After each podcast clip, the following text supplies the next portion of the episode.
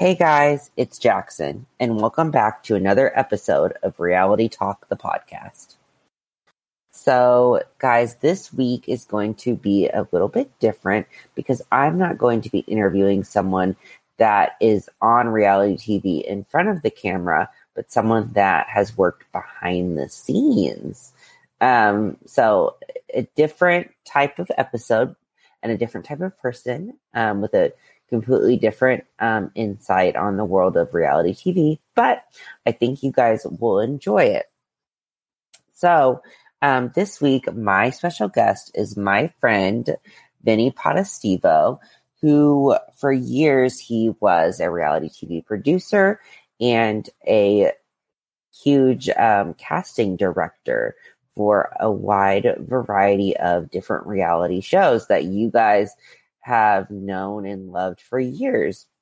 So uh, he worked for um, MTV for many years, and he was a producer on shows like The Osbournes, um, Newlyweds, Nick and Jessica, Punk'd, etc. He also worked on some of your favorite Bravo shows, um, which really intrigues me because if you know me, I love Bravo. um, but he um, casted for um, and worked on um, shows like Chef Roble and Company, um, The Millionaire Matchmaker, and The Real Housewives of New Jersey.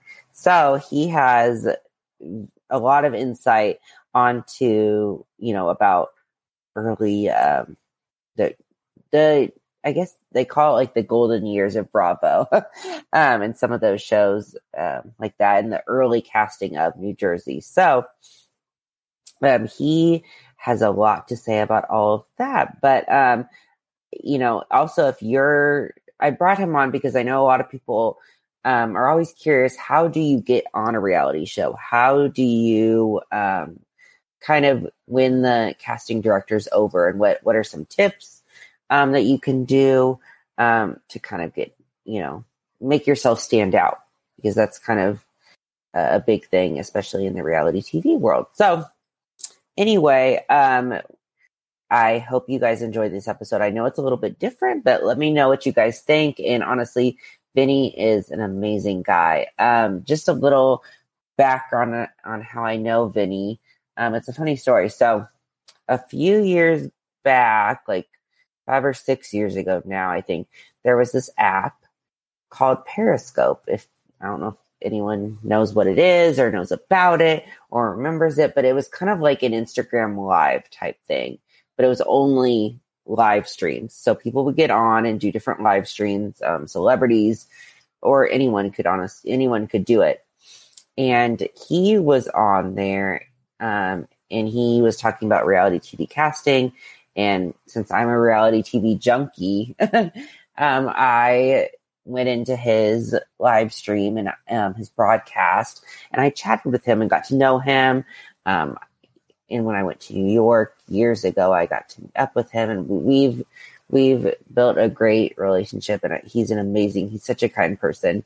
Um, he's super talented, super knowledgeable about uh, media and um, everything. Like he's an awesome person. So um, I will have his social media in the episode description, so you guys can go check him out and see what he's up to now because he's he has a few different things in the works, and I'll let um, him tell you guys about that. But um, his links will be in the description, so definitely check him out. Um, talk with him. He's he's super sweet and super awesome. Um, but anyway, I met him through that, and um, he, I want to thank him, and I talk about it um, directly with him as well. But I want to thank him because he really inspired me to kind of create my own um, platform out there, um, like this podcast. Um, when I met him, and I kind of spoke on it a little bit, but I, when I was in college, part time, I um, did interviews for a few different reality TV blog sites. Um, so I would interview different reality stars from different shows, similar similar to this, but it was on a blog format.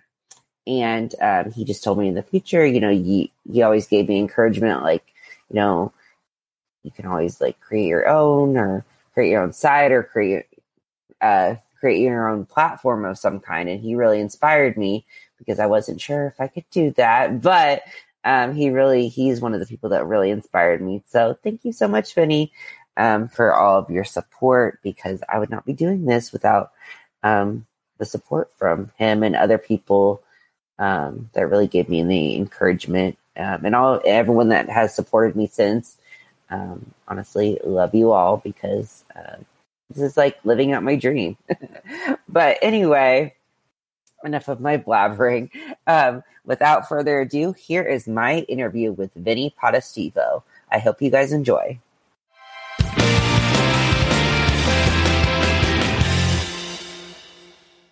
Are you doing? Oh, I'm awesome. Thank you so much. Thanks for asking. I'm so excited yeah. for this. Congratulations on launching this podcast. How exciting. Thank you. Thank you. Oh my gosh, it's it's a lot of fun and I'm I I took your advice from years ago um because when I was writing for sites you actually told me you said you know maybe eventually you can do your own thing and and I I took that advice and I decided to start my own thing back in February. So I I appreciate your I appreciate your advice. oh, you're so awesome, Jack. Congratulations. I'm so so proud of you. That's it's so, so awesome to be creating and owning what you're creating. So congrats. You're taking steps that a lot of people haven't yet. It's really awesome. Oh, thank you. Thank you. As all um, your advice and all of that. So thank you. course. Yes, yes. Basically, my podcast that I've had is I just basically do fun little interviews with different reality stars, um, past and um, present ones. But I wanted to have you on because you have been in this industry for a long time now, and you have so much great insight that I think people really need to hear. Yes, but I have to point out this industry hasn't been along for a very long time. So I haven't been around that long. right.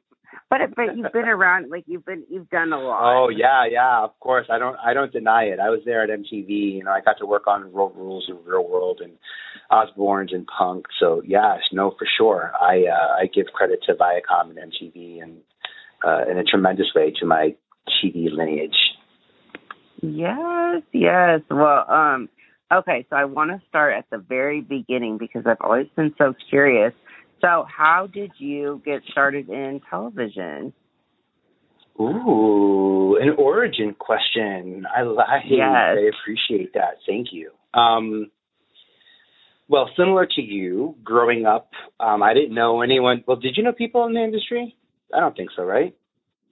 Um, not, not really. No, not until I got I mean, older not until you, I mean, we kind of, you, you, you started networking before you even got into the industry. Like we knew each other, I think, before you really even got into this industry, I think.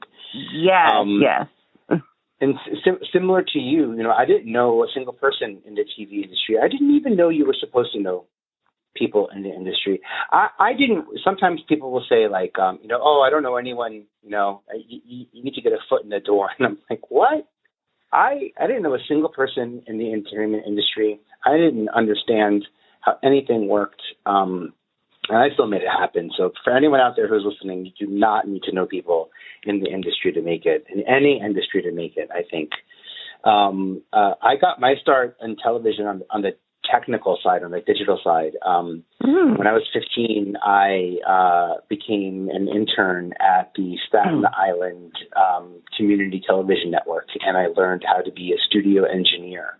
I learned how to record video, and I learned how to manage, you know, media and the the call board, and I was sort of trained to have some um, in studio skill set. And, and and during that process, I was actually taught by someone to on, on how to wire two VCRs together so that I can, you know, play one VCR and then record on the other one. And it was oh, that skill wow. set. It was that skill set that I'm pretty sure got me hired full time you know, when it came when I so so in when I uh, let's see, so when I was 15, um, I started working at Staten Island Community Access Channel. Um, I was a studio engineer, recording videos and managing media, and sort of being an assistant director. Um, I thought I was mm-hmm. going to be a theater producer. I was excited to work on Broadway. Um, in 1998, oh. I started putting out some energy with um, uh, uh, creatives and producers and casting directors, and um, found a great job at Fox News Network, um, where I was on a show called Hannity and Colmes, and which is a bipartisan talk show um, that really sort of sort of had a conversation on both sides of the aisle, and, and I got to be a producer that traveled with the show, and well, not a producer, I was a, an audience producer who traveled with the show and picked people, you know, from America to ask questions.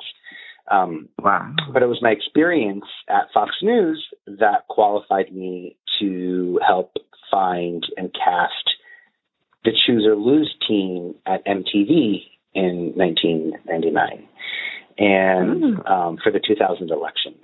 And uh, mm. that's where I, I found Gideon Yago and Julia Mejia, who's a councilwoman now in Boston, um, and part of the MTV News group that I hired. Uh, Suchin Pak also came along um, and was able to bring her into the news group. So I, I, I had some really early um, successes with talent that stood the test of time and stayed on MTV for a very long time. Um, and I got to be there with them. That was the best part of it all. Is their success sort of uh, you know was mine as well, and I, I love that part of the the collaborative effort of casting and development. Yes. Oh my gosh, I had no idea. That is awesome. Now, um, I mean, you grew up on um, in New York, right? So did you go to Broadway shows a lot? Is that kind of where originally you wanted to kind of get into the theater um, element? Yeah, or... exactly. Exactly mm-hmm. right. I, I'm a, I'm a boy from Staten Island. Um, so coming into the city in the '90s was not something. It didn't look like it does now. You know, Disney and a couple of mayors really helped clean up Times Square. I, I never in a million years would have thought that I would be working at MTV in the center of Times Square, and I, and I would feel safe. And to be honest, there's no I mean, I've never felt safer than than working, you know, um, in Times Square um, at MTV during the time that I was there. And, and unfortunately, I was at MTV um, during 9/11, and I was at MTV mm-hmm. during the big blackout of New York, and um, I was there for about a decade. And uh, uh, I got to really see uh, the city from an amazing perspective because my office overlooked Times Square. I mean, I had I, my office window and, and MTV, I would look out my window. I would see Mr. Peanut, uh, you know, on the Marriott on the Marriott Marquis Hotel, waving his hand. If I really looked across the street, apparently somewhere I could see Puffy's office. There was uh, a oh. rumor that Puffy could see because my office was right next to Carson Daly's. So they oh. there was a rumor that Puffy knew which office was Carson's. Mm. So when Carson's light was on, he would call, and, or, or when Carson was in the building, then then Puff would come over, and he would frequently, you know, come and walk on TRL. But um, but yeah, I wanted to be a theater producer. I went to Wagner College. Um, I'm an arts administration major. I have a business degree in theater. Um, in October of '98, my senior year in college, I started a casting company, I took out an ad in the back of Backstage Casting, mm. a Backstage magazine, which is a, a, a prominent casting um, magazine here in New York, and I think for the entire you know theatrical and commercial industry for people who aren't represented backstage, and and you can also find them backstage.com. But I took out an ad in backstage, and I said, you know, Vinnie Potestivo casting. I'm looking for actors. I'd love to hire you. Send me your headshots and resumes. And wow. and that was at school, so I put my school address on there, and I got in trouble because you're, you're not allowed to start a business on campus, and you're certainly not allowed to ask people to send hundreds, if not you know, a thousand uh, headshots to the. To oh. the, it was like that moment.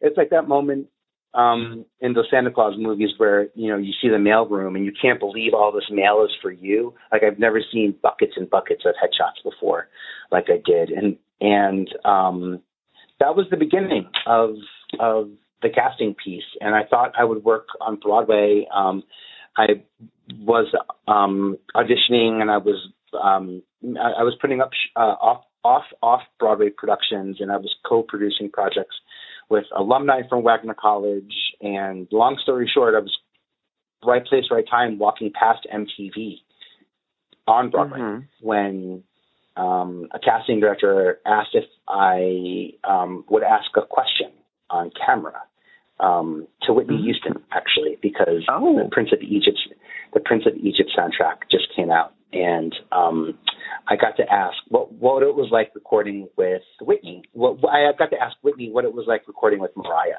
You know, to to have two amazing recording artists. That was a, pr- a pretty awesome moment for me to um, get to ask that question. And I didn't get to ask it. I got cut. Oh. And I never got to make it to air. But the producer said, you know, we liked you so much and you were so fun. We're recording a very Busta Christmas special tomorrow with Busta Rhymes. Do you happen Mhm. to have some friends who might want to join this taping? And I said, what? Of course. You're MTV. I've got friends. All my friends want to be on camera. They're all on, want to be on talent. And this sounds like a match made in heaven. So I showed up at MTV with some friends and, um, and that's you know they they literally say that's history, but that's history. In fact, 20 years ago to this month, I was casting the opening number for the Video Music Awards. Jamie Foxx was hosting, and Oh. I had a cast um, an opera diva who can interpret pop culture, and I had a cast um, a choir, and I had a cast these dancers, and they were just like, "Big Vinnie, figure it out." So I mean, I just went back to my school and I hired our choir, and and then I, I met a Oh. couple of people and found the gospel choir uptown. And I was able to to mix our choirs, and um, I found my diva. I found my opera diva. So it was fun. Um, the beginning, my beginning, you know, and and then right after that, I got the phone call. Nine nine nine nine is when I started to work at MTV full time, and then I think it was like the Tom Green show was like the first series that I really had to work on. Tom Green and, and, and show called TRL, Total Request Live. Um, those were the, the mainstays of, of what I did there.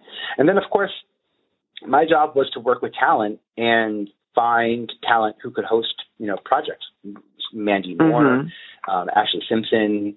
Um, uh, we really tried Jessica Simpson. We tried so hard to get her a hosting gig. She just, you know, reading cue cards. It's a special skill set, I'll tell you. But she was so good at being natural, and she was so Uh-huh. good at being herself. And she's, and on camera, she was just not what you thought she was. And, and you know, those failed uh, VJ auditions absolutely turned into a um, huge win for her because she ended up doing Newlyweds, you know, on her network, and that that was the show Mhm. that you know allowed the world to see her the way she wanted them to see her, not as a comparison to Britney or Christina, you know, which was or Pink, you know, back in the day.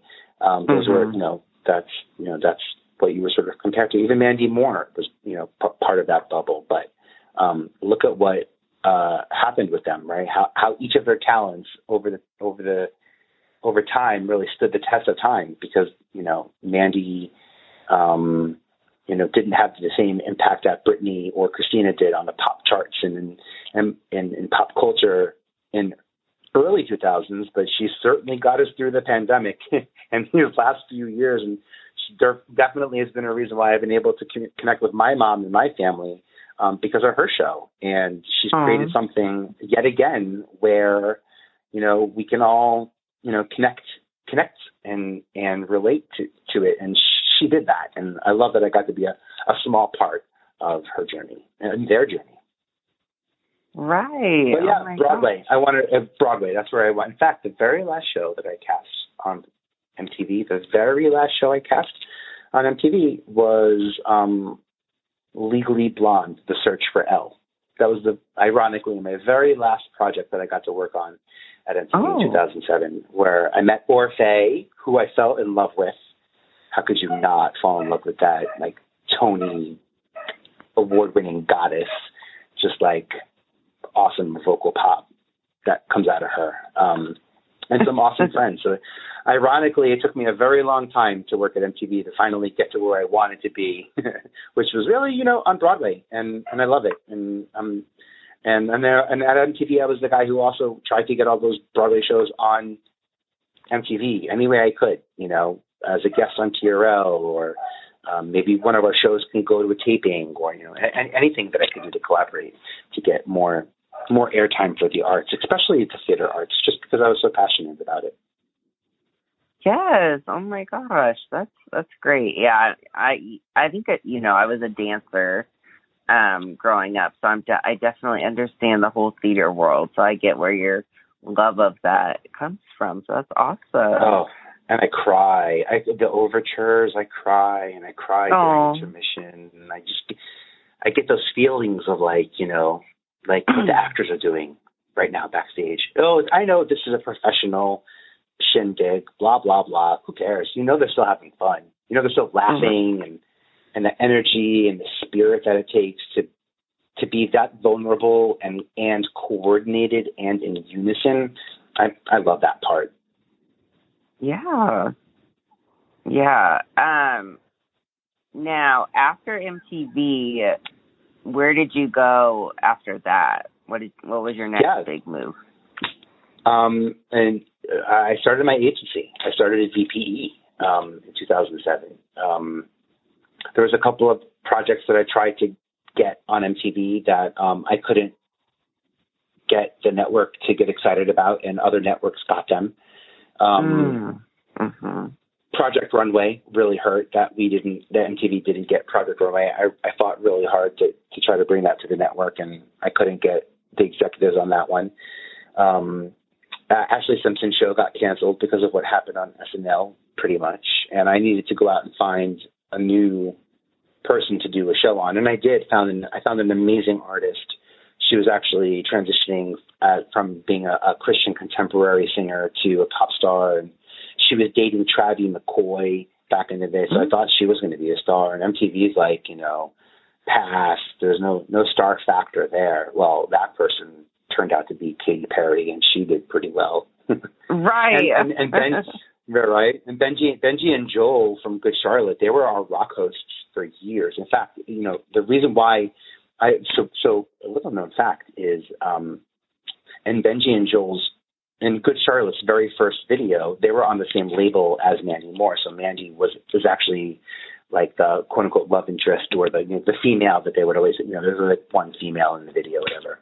So she was the female in um she had the lead the female lead in their music video. So when, when I went to go see the recording of their video and and I saw her in, in action, it was like it's all nice little sort of like a family moment that that that happened there. Um, and that happens a lot. I think you know um, uh, those family moments in talent and creative, and by family moments I mean where people come together who treat each other with the respect of a brother or sister, a mother, a family member, and they get vulnerable and they make something that that that you talk about, that you want to talk about, that you want to share, that you want to that we're still talking about 20 years later, or even more than that. So um, mhm. I, I, I love that piece of it. Um, but I was so lucky to work with the talent that I worked with at MTV. In 2007, I left and started my agency, and then um, I started uh, found uh, Housewives of New Jersey and a bunch of a Millionaire Matchmaker and Chef Roble and Co. Pregnant in Heels and a bunch of Mhm. shows on Bravo. Um, I started working immediately on Celebrity Nightmares Decoded and Celebrity Real Estate Hunters and anything that sort of had talent that was like celebrity talent that needed to be in a reality setting. That was sort of like my forte and calling.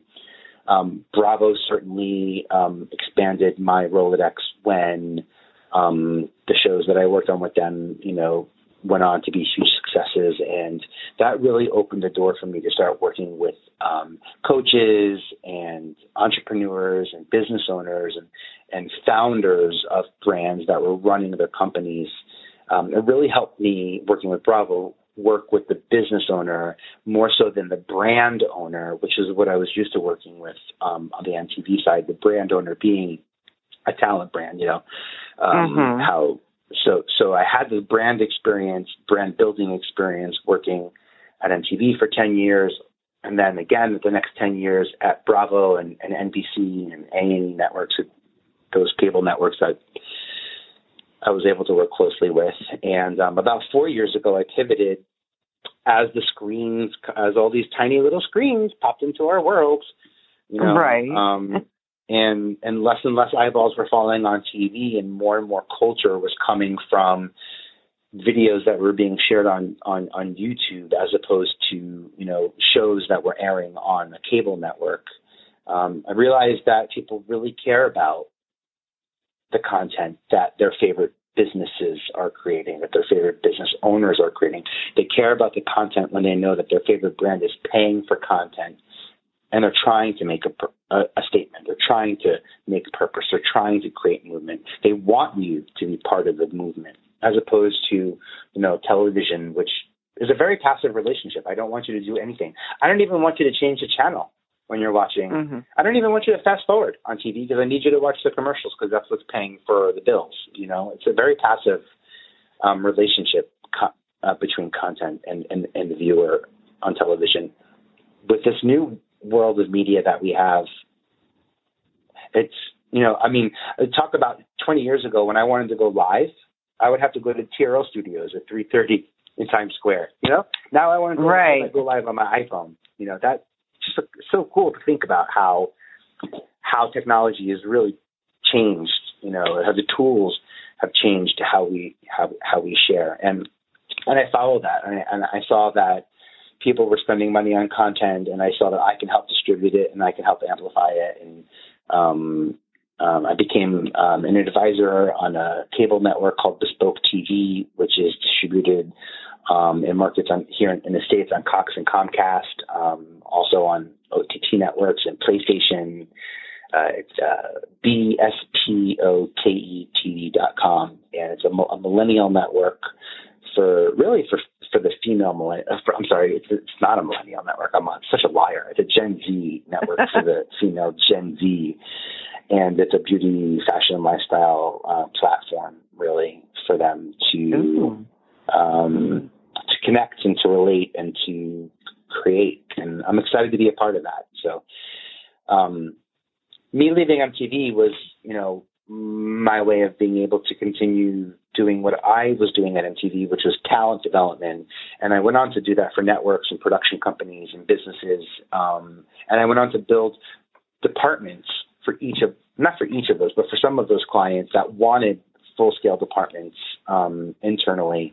Um, you know, I had that sort of corporate training to be able to um, set that infrastructure up. So, so just getting people set with their creativity. And, and my podcast is called I Have a Podcast, and I focus yes, solely on sustainable creativity. Like I only talk about your process.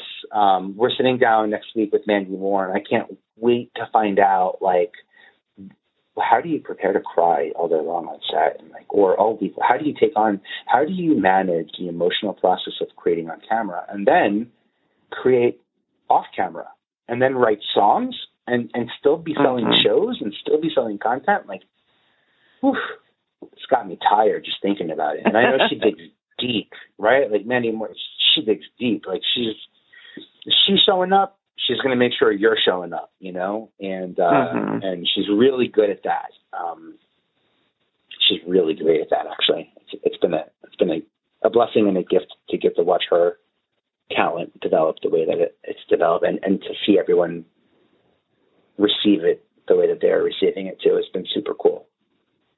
Yes. Super cool. Yes, and I love your um, podcast name. I I like it. Oh, thank you so much. Well, I um, I mean, and, and it's funny because every, it, you know, a, a, people say it. like people literally, like they all they they say, "Oh yeah, I'm so so," and I have a podcast, and I thought to myself, right. you know, podcasters are a certain breed of people. We we have to coordinate. We have to reach out we have to expand our boundaries. We have to, you know, be within our boundaries. We have to stay in our lane.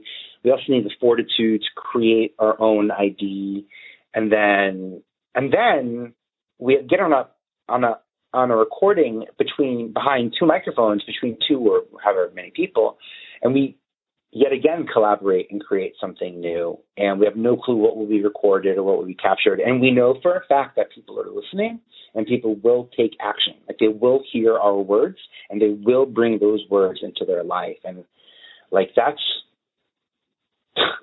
so powerful. That's like, right. It is. That's what a responsibility to have as a podcaster. So I thought to myself, if I just knew who who had a podcast, if I said, "Hi, I'm Vinnie, I have a podcast," and you knew out of the gate, then like that would be a nice personality trait to have. so right, um, I like that. So hence, hence the name. yes, yes. Now, because a lot of the people that listen um, to this podcast, they love reality TV. So I wanted to get kind of into um, some of your work, but also just advice in general for people that um, are trying to get into um, television or applying for shows and you know all of that good stuff. But um, so you did you did cast uh, Millionaire Matchmaker, right? So how was that? Um, because I'm sure because that involved a lot of different people, right? And it didn't just involve you know, the main cast. I mean, there's people every week, different people that were going to be on the show, the millionaires, and then the um daters that were going to be on the show. So the how was daters, that? The single people, the uh, the the mentors or the experts that were being brought in. These are um, this, it, it's those shows are so fun to work on um, because I have the Rolodex, I had the relationship experts, I knew. I mean, it was my job here in New York to know talent and to cast talent. So I know how to get in mm-hmm. touch with massive groups of people looking to get on camera. Now, Millionaire Matchmaker is not a show where you want to find people who are looking to get on camera. You actually are looking for mm-hmm. people who are looking. It's not about looking for love. That show, that show is more about like looking for a, a date, looking for a connection, looking for an initial spark. Um, mm-hmm. But it wasn't something that um, it, it wasn't something that uh, was done when the cameras, you know, weren't rolling to the scale that it was done. So um, Patty didn't have Patti Stanger doesn't does, didn't have the the staff, the internal staff, to run that agency the way that the show looks like. Um, those people were hired when you know when production was you know in swing. So it was fun. It was awesome to get to cast those people.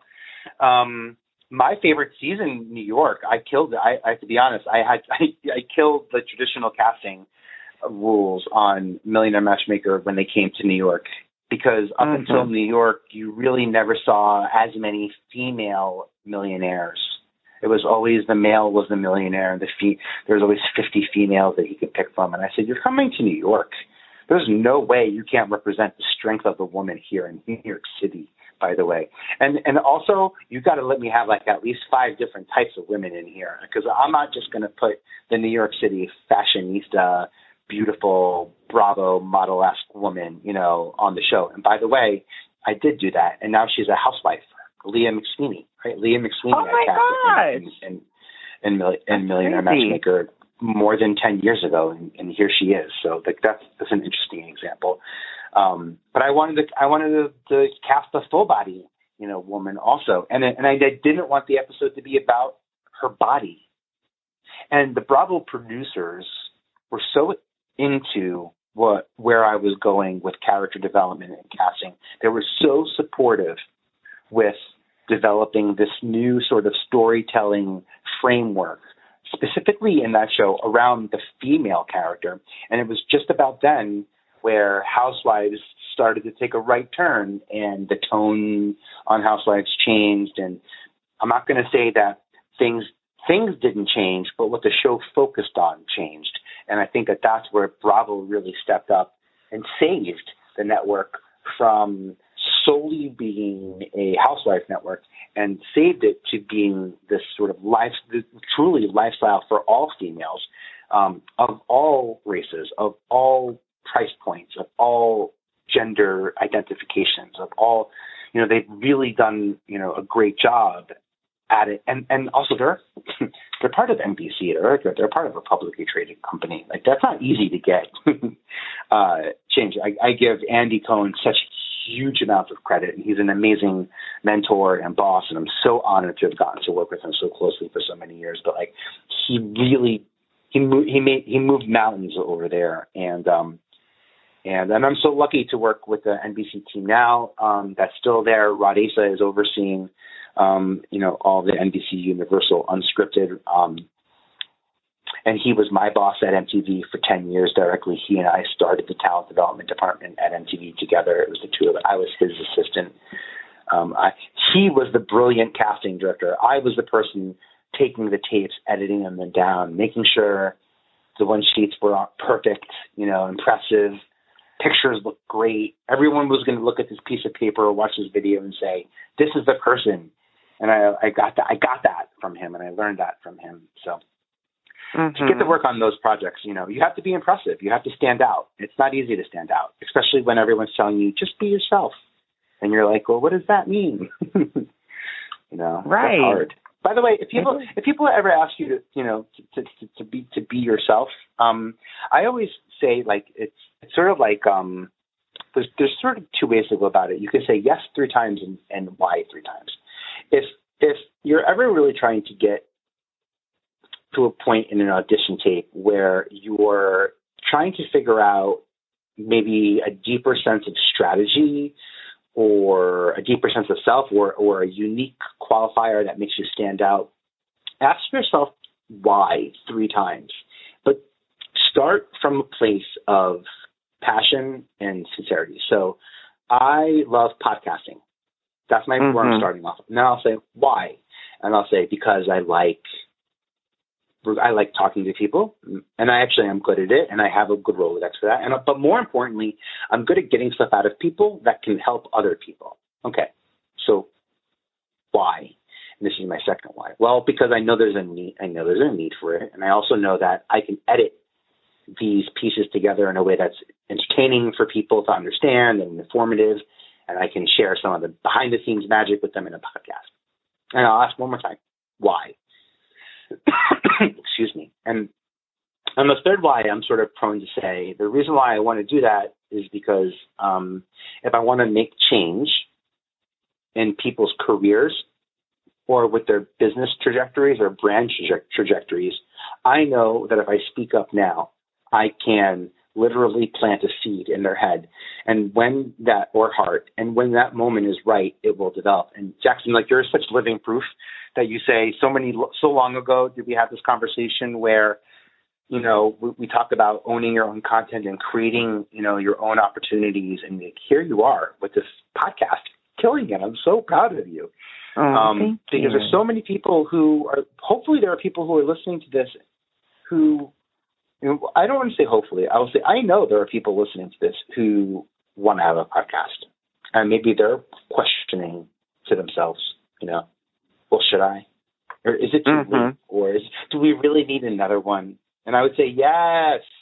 right. Because pod, podcasts, podcasts, you know, um, it's weird right now. We're so it's so it's so early in the podcast world. Podcasts feel like they're gonna they're there forever because it's been such a short amount of time that podcasts are there. So like you know, the last ten years of podcasts are still on Apple Podcasts, and it's pretty hard to take a podcast down. So it feels like they're going to be around forever. But it doesn't matter when there's so hundreds of millions more of terabytes and gazillion gigabytes, whatever that word is, uh, gigabytes of data and, and videos and, and, and audio files that are going to dwarf the content that we see. And um, I don't know. I just think that podcast has more longevity than a reality television show, more longevity than any piece of intellectual property that I'm working on because it has the most malleability, malleability to turn into a membership. You know, right. um, uh, it could be a membership group. It could be um, a, a speaking tour. It can be there's just so, it could be an NFT. you know, there's just so many things now that that um, that podcasts are sort of the um, springboard to and the jumping off point to. And uh, I'm really excited about that. Yeah, that's yeah, you're right. Um, now another show that you casted, obviously, so you did cast um, Real Housewives of New Jersey. So tell us a little bit about that, especially in the early days of casting it and stuff. And now it's a huge. I mean, you know, especially in within the past few years, I think you know, there's been so many people love the show and the, you know the people on it. So how was it casting it at the very beginning? Oh, so gigantic. I mean, we would rent, you know, it's funny to think of the process. We would rent zip cars and we would go to North Bergen and we'd go up to New Jersey. We'd literally hit bakeries. We would hit um, nail salons, any sort of boutique store. Um, uh, if there was a gardening service, we, you know, we, we really I, I focused on any of the service industry that was focused on the elite that would be working directly with, you know, the type of clientele that we were looking for. Um, but I'll tell you what, the, the best part of casting Housewives of New Jersey is you eat so well. I would come back. I mean, I would show up with like two bottles of wine, was sort of like a customary thing for me on that show to do because I want to have a little bubbly. Give me a tour of your house. I'm going to ask you it's like 73 questions. I'm, why, why, why, why, why? How, how, how? Where, where, where? You know, I want to know everything about what you got, and I want to know why you have so much, and what what's important to you and what's not. And I'm I'm learning character, and I'm learning about your history at the same time, while still seeing lots of like you know, Real Housewives eye candy. And I'm looking at flashy furniture and wardrobe and jewelry and but I'm also coming back with like the best big ziti. I'm coming back with trays and trays of food. Uh, these women, wow. they they don't necessarily cook in their own kitchens, but they're quick to cater. So I was very well fed on that. Um, yes. Um, on that. And I'm a boy from Staten Island. I bring it up a lot, but like my Italian heritage is a big part of how I approached casting that show um, respectfully working, even even casting Teresa's cousin, you know, even even extending the cast and um, finding additional cast members and, and Melissa in subsequent seasons, you know, um, it was it's a very respectful dance. So um, uh, uh, a lot of it is you know who was already connected naturally to the women and um, and then it really is chemistry, and it's chemistry between the ladies, and it's chemistry between the cast and the and the crew, and the crew and the network, and you know, it's all it's all um, so so many moving pieces. Um, but I can't believe Jersey. I, it's crazy to think that Jersey, that that Housewives of New Jersey is still like I, so, so awesome that that show is around. My um, I think back to my time at MTV. Right now, my two legacy shows on MTV are um, Wild and Out um, and the challenge. Um, I, I, brought TJ into the challenge franchise and got to work wow. really closely on the challenge back in the day. And uh, and and, and I, I worked really close with Nick Cannon. I got him from from Nickelodeon to MTV, and and this big a, a big fan of Keeping Wild and Out on MTV. Um, so him and DJ D-Wrek and that whole crew, uh, all, all of his whole team is from the same team. Actually, he's such a loyal, awesome person that the way he he works on I just really like Nick Cannon. I like the way he, I like his sense of family. It's nice. It's nice when you you meet people in this industry who fight for you, right. and they win too, because they because they do it. They do it. They do it. You know, um, with class and also from the from heart with heart. So I don't know. Yeah. Yes. Yes. Um, those are those are fun shows. Casting casting those Bravo. You know what was hard? Show I cast a show on Bravo. I don't know. I did a show on Bravo called Untying the Knot, which was about people who were like in the process of getting divorced and they need to go through their stuff and get a settlement. And that that was a tough show. Um, oh yeah, because sometimes I, remember, I think yeah.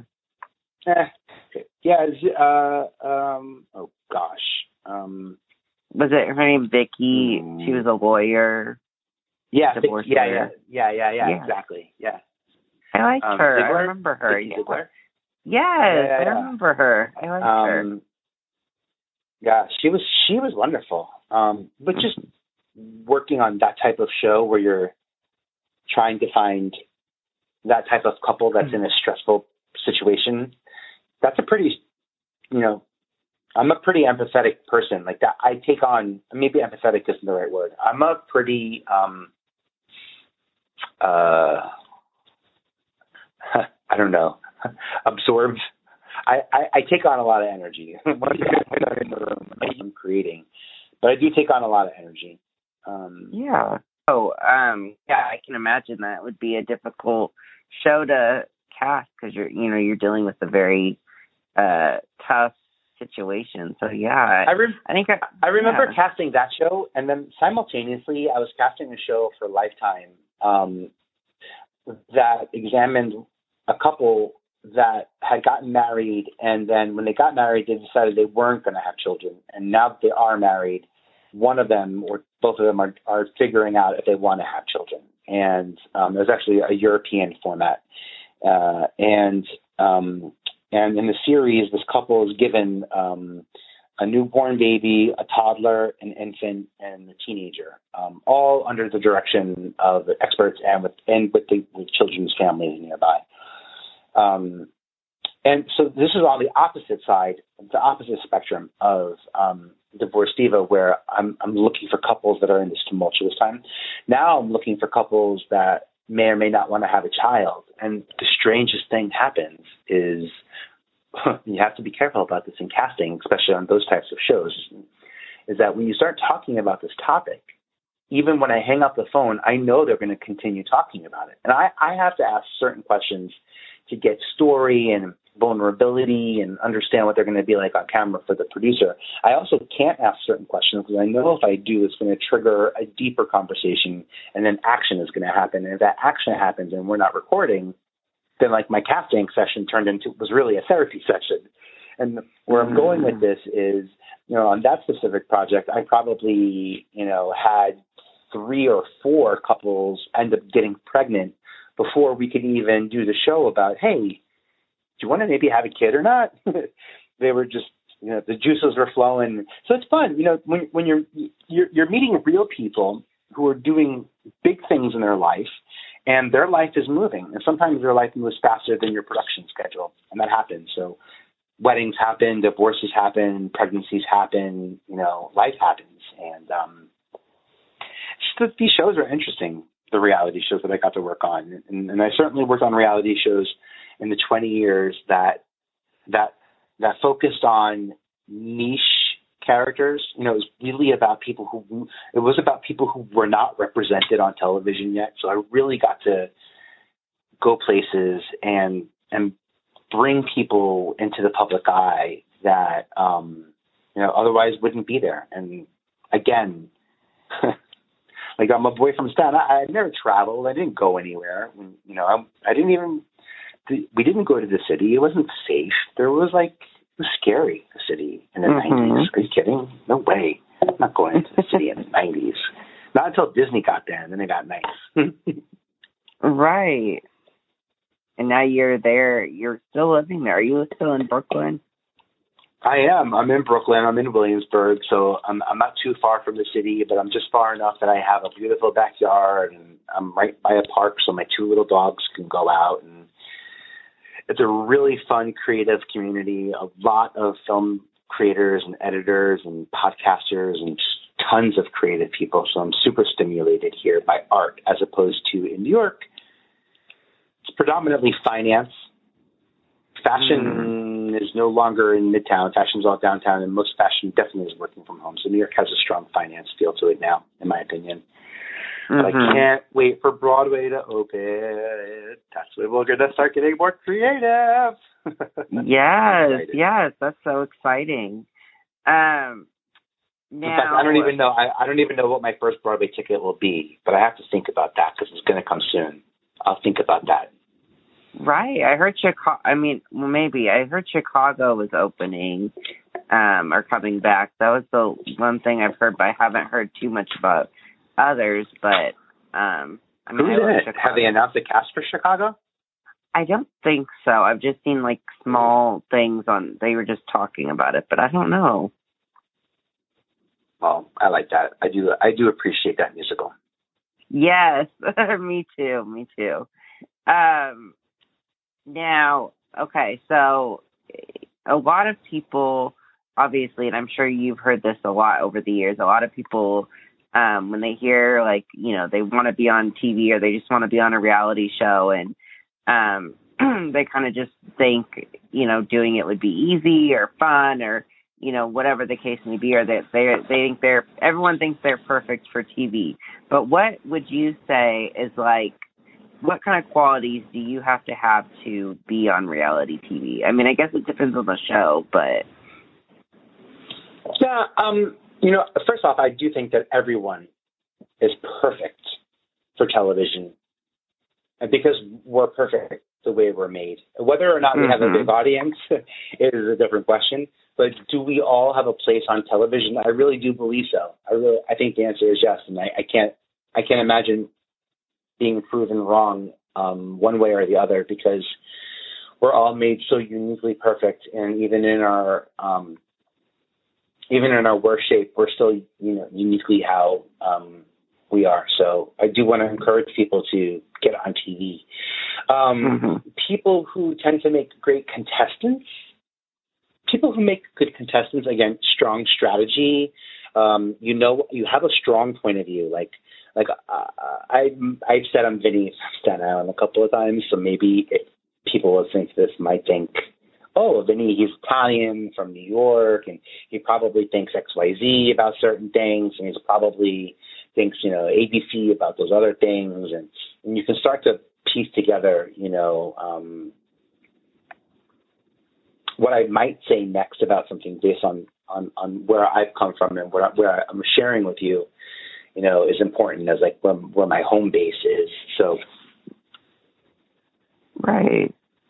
I, I think that I think that having a strong point of view, I think that having a strong strategy, those are two big, big, big content pieces of uh, of, of how people get cast. Um, if you're ever making a video, can I offer up a little bit of advice? If you're ever if you're out there making a casting video, and yeah. you are and you don't get a response from the casting director and it's a show that you really want to be on um, and they say thank you so much we'll keep in touch with you you're not right for this year but maybe next year which by the way you have to keep in mind that there are dozens of people who are already approved to be on these reality shows that weren't cast just because there isn't enough people to cast so we've been casting for these shows for 20 years or so. So there's a good long number of people who are already sort of reserved spots in many, many shows. So you come along new to the scene, you apply for a show, say it's Big Brother, um, say it's Big Brother. What I was going to say, if you're making casting tape and it's not successful, and you don't know why, what's up? Mm-hmm. Share it with a friend or a family member. Don't mm-hmm. not not a coworker and not a not not a it's just not a co- I just I would say not a coworker. Share it with a friend that you don't work with or a family member. It's okay if you work with them. And what, what you're asking them isn't what are you doing wrong, but I would ask them what don't you see here in this tape when you think of me? When you know me, so when you watch this tape, what isn't coming across What what is, if the person who was watching this didn't know me, what aren't they going to know about me unless I tell them or show them? Um, because in casting, we know what we see. We don't know what we don't see, but we also know what's missing.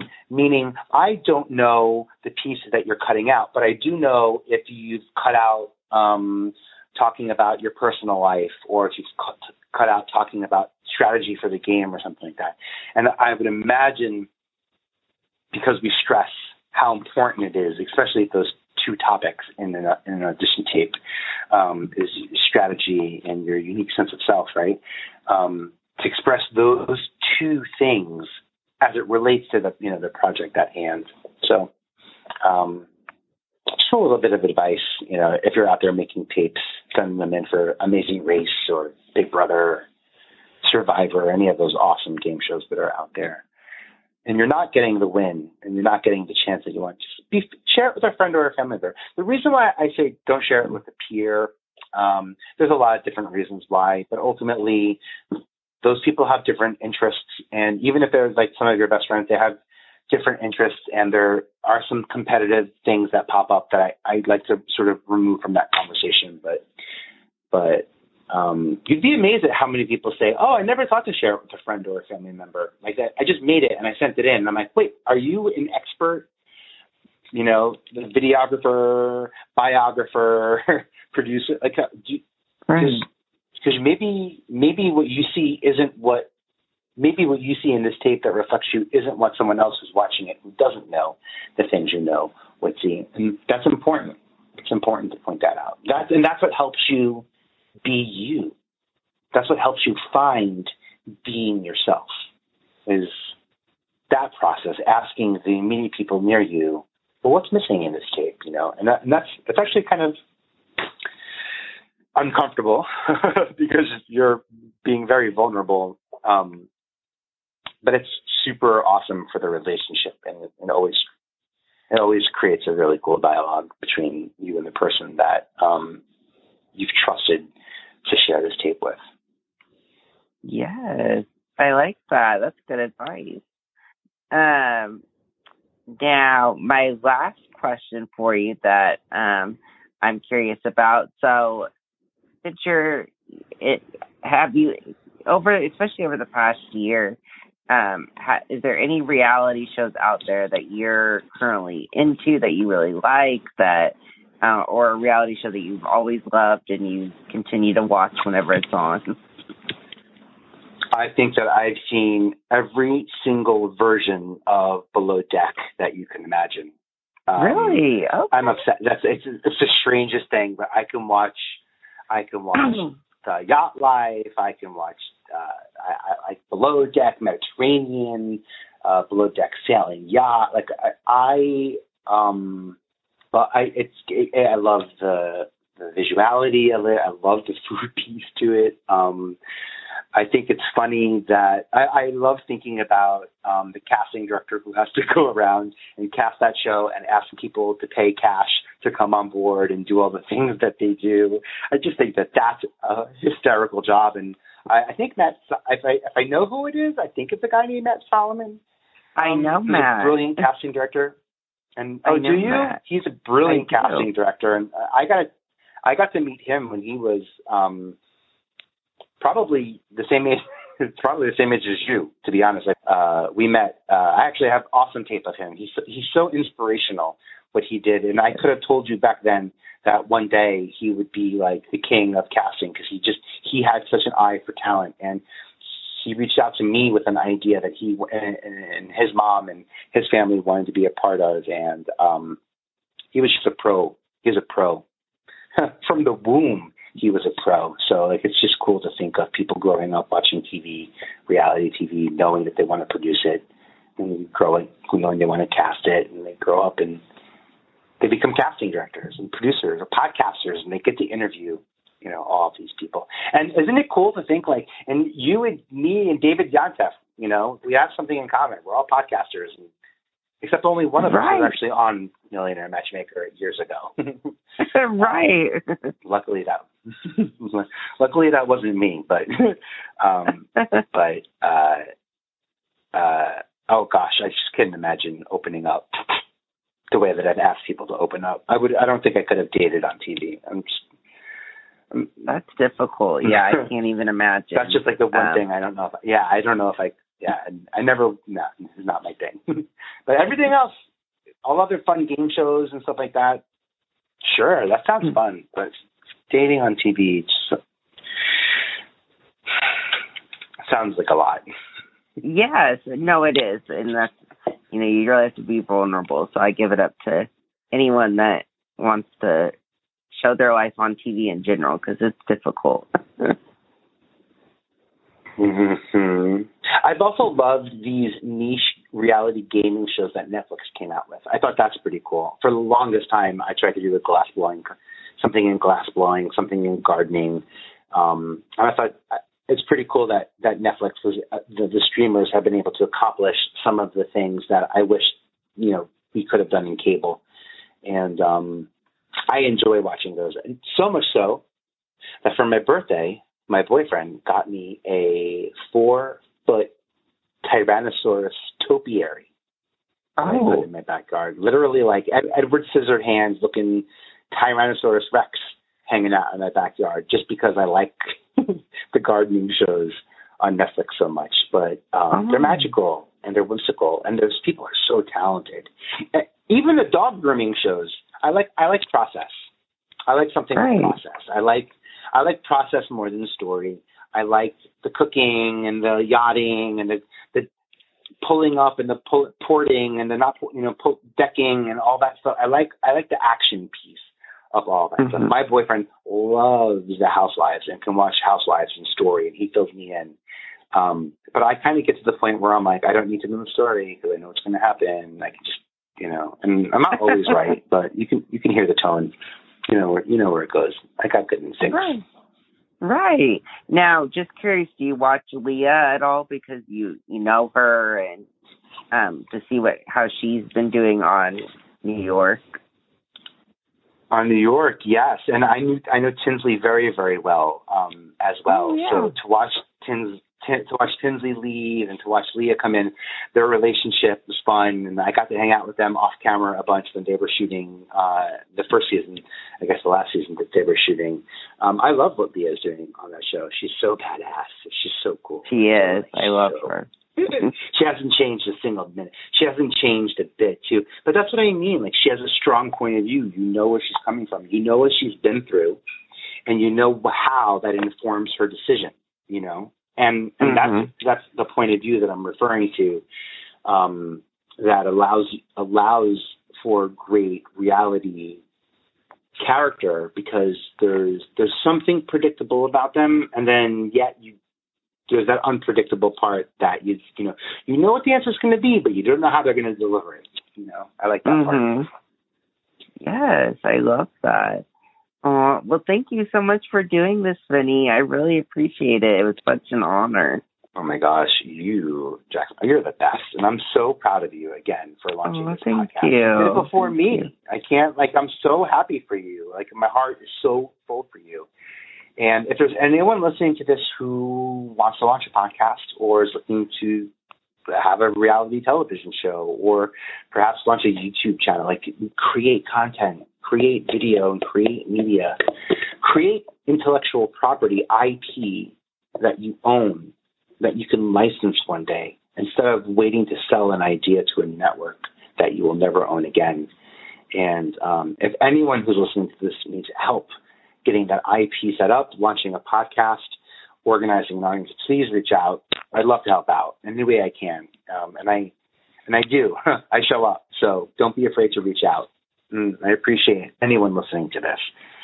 Oh, thank you so much. I I love your your enthusiasm and everything. So thank you.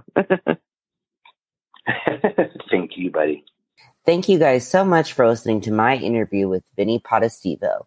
I hope you guys enjoyed it, um, especially because it was something a little bit different than normal. But let me know what you guys think about it. And um, definitely reach out to Vinnie on social media. I'll have all of his links in the episode description. But again, thank you guys so, so much for all of the love and support. Um, if you want more reality talk, please follow our Instagram. It's at Reality Talk Podcast or you can follow my personal social media. It's at Jackson Seth 35 on Instagram and Twitter. But thank you guys, and I'll see you all next week.